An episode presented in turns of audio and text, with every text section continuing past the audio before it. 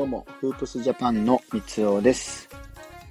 今日は、えー、NBA ドラフト2023の候補選手を紹介していきたいと思います。えー、早速、えっ、ー、と、選手紹介なんですけども、えっ、と、今日紹介する選手は、えっ、と、ジャレス・ウォーカーですね。えー、マクドナルド、2022年のマクドナルドオールアメリカンとかナイキフープサミットに選出されているような、まあアメリカのえ、ー、と、高校三大大会にも選出されるレベルの、えー、代表する選手の一人になっております。で、えっ、ー、と、今回はね、ジャレス・ウォーカーのプロフィールですとか、えっ、と、魅力を、プレイの魅力を3つほど取り上げていければなと思います。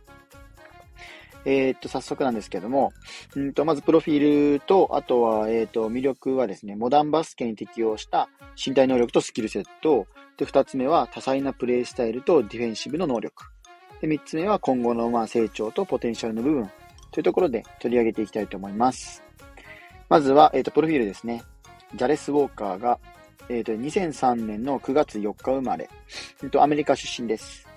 身長が2メーター3センチの109キロで、えっ、と、ヒューストン大学のフォワード選手となっております。えっ、ー、と、まあ、ジャレス・ウォーカーはヒューソン大学なので、AAC というアメリカン・アスレティック・カンファレンスの、えっ、ー、と、チームの所属になっております。で、えっ、ー、と、まあ、ポジションとしてはパワーフォワードとかスモールフォワードの、えっ、と、まあ、フォワード寄りの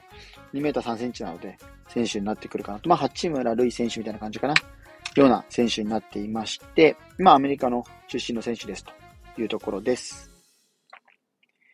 で、高校時代は、えっ、ー、と、フロリダ州、あ、違う、ペンシルベニア州の、えっ、ー、と、高校に通っていたんですけども、一度転校して、フロリダ州の、えっ、ー、と、IMG アカデミーっていうところに転校しています。で、シニア時代ですね、4年生の時、最終学年かな？シニアってそうだな、高校生の。その時は、えっ、と、1試合平均で16.7得点、8.2リバウンド、4アシストを記録して、まあ、この時の評価もすごく、えー、と高かったので、マクド、あと22年、2022年のマクドナルドオールアメリカンとナイキフープサミットに出場を果たしました。で、この高校時代のこの評価が高かったので、えっ、ー、と、5つ星、まあ、最大評価ですね。最大評価を得たリクルートで、えっ、ー、と、大学進学を、えー、大学進学のオファーを受けまして、で、えっと、アラバマ大学、オーバーン大学などからもオファーを受けていたんですけども、最終的にヒューストン大学でプレーするという決断を、えっと、ジャレス・ウォーカーはしました。で、えっと、1年目のシーズンが終わると同時に2023年ですね。で、この時は、えっと、その AAC のカンファレンスで新人王を取得、えっと、獲得して、あとはオールセカンドチーム、あと、えっと、ルーキーオブザイヤーじゃなくてフレンシュマンチームか。えっ、ー、と、ベスト5みたいな形ですね。に、えっ、と、選出もされています。で、えっ、と、大学1年目の、え、シーズンを終了後、NBA ドラフト、この2023への参加を表明した選手の一人となっております。ね、ここからは、えっ、と、3つですね、魅力を紹介していければと思います。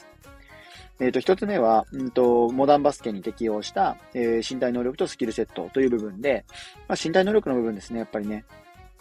えっ、ー、と、ジャレス・ウォーカーは、えっ、と、現代のバスケットボールに適応した、えっ、と、優れたやっぱり身体能力っていうのを、えっ、と、持っている選手です。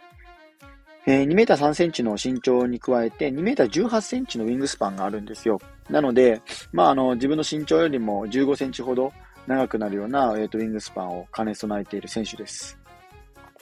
で、えっ、と、2メーター3センチのその大が大柄な体格、まあ体格でもフォワードの体格で、えー、ここにプラスで、まあ、優れた機動力とアスリート性、アスリートの能力を持ち合わせている選手になっていて、まあ、4番ポジションですね。パワーフォワードですとか、えー、とスモールフォワードなんかのポジションができるため、スモールラインナップにチームをした場所、した際には、えっ、ー、と、この機動力とかアスリート性を活かして、えっ、ー、と、スモールラインナップの時の5番ポジションを、えっ、ー、と、対応できるような、うんと、選手になってくると言われています。まあ、NBA だと、まあ、あの、ポール・ミルサップっていう選手とかも、まあ、比較対象になってくるかなとは思いますね。まあ、そういった形で機動力を、えーと、兼ね備えたアスリート性にも優れた選手となっております。えっ、と、二つ目は多彩なプレイスタイルと、そのディフェンシブの能力っていうのが魅力として、えっ、と、挙げられるかなと思います。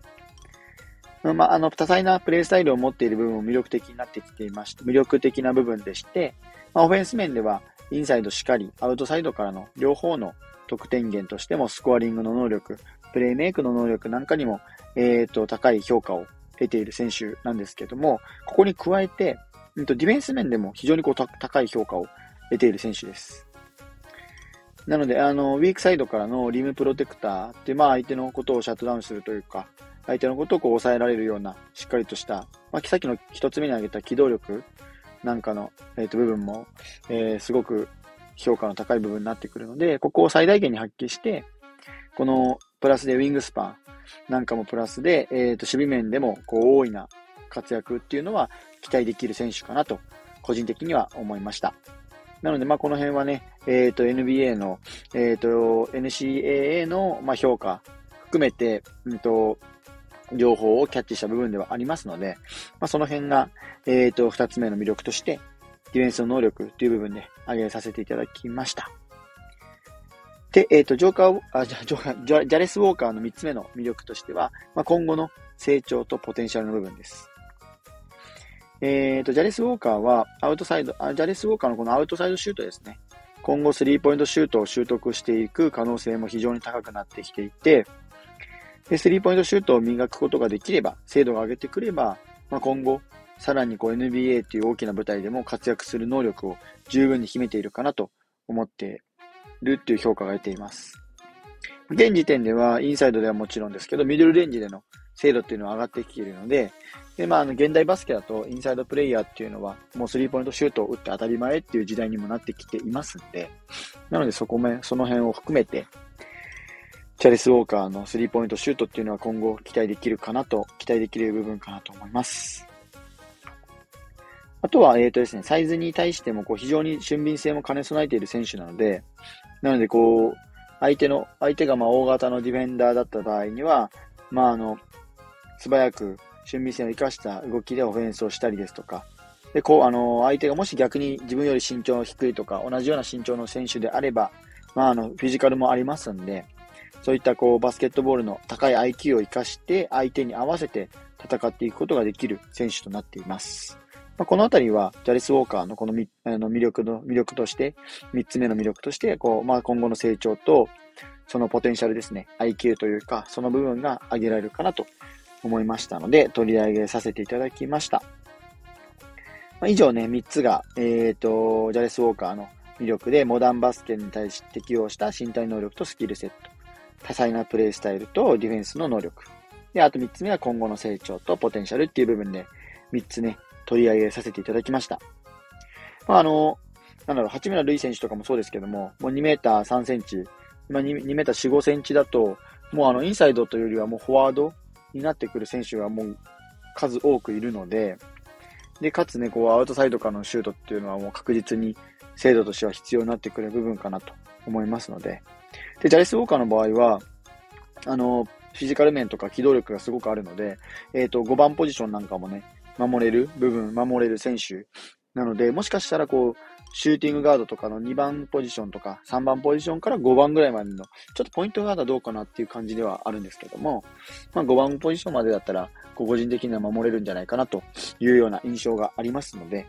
なのでこの辺ね、NBA 入団後、えー、まあ、どのチームにまだあのドラフトされるかはまだ未定ではありますけども、ぜひチェックしてもらえると嬉しいです。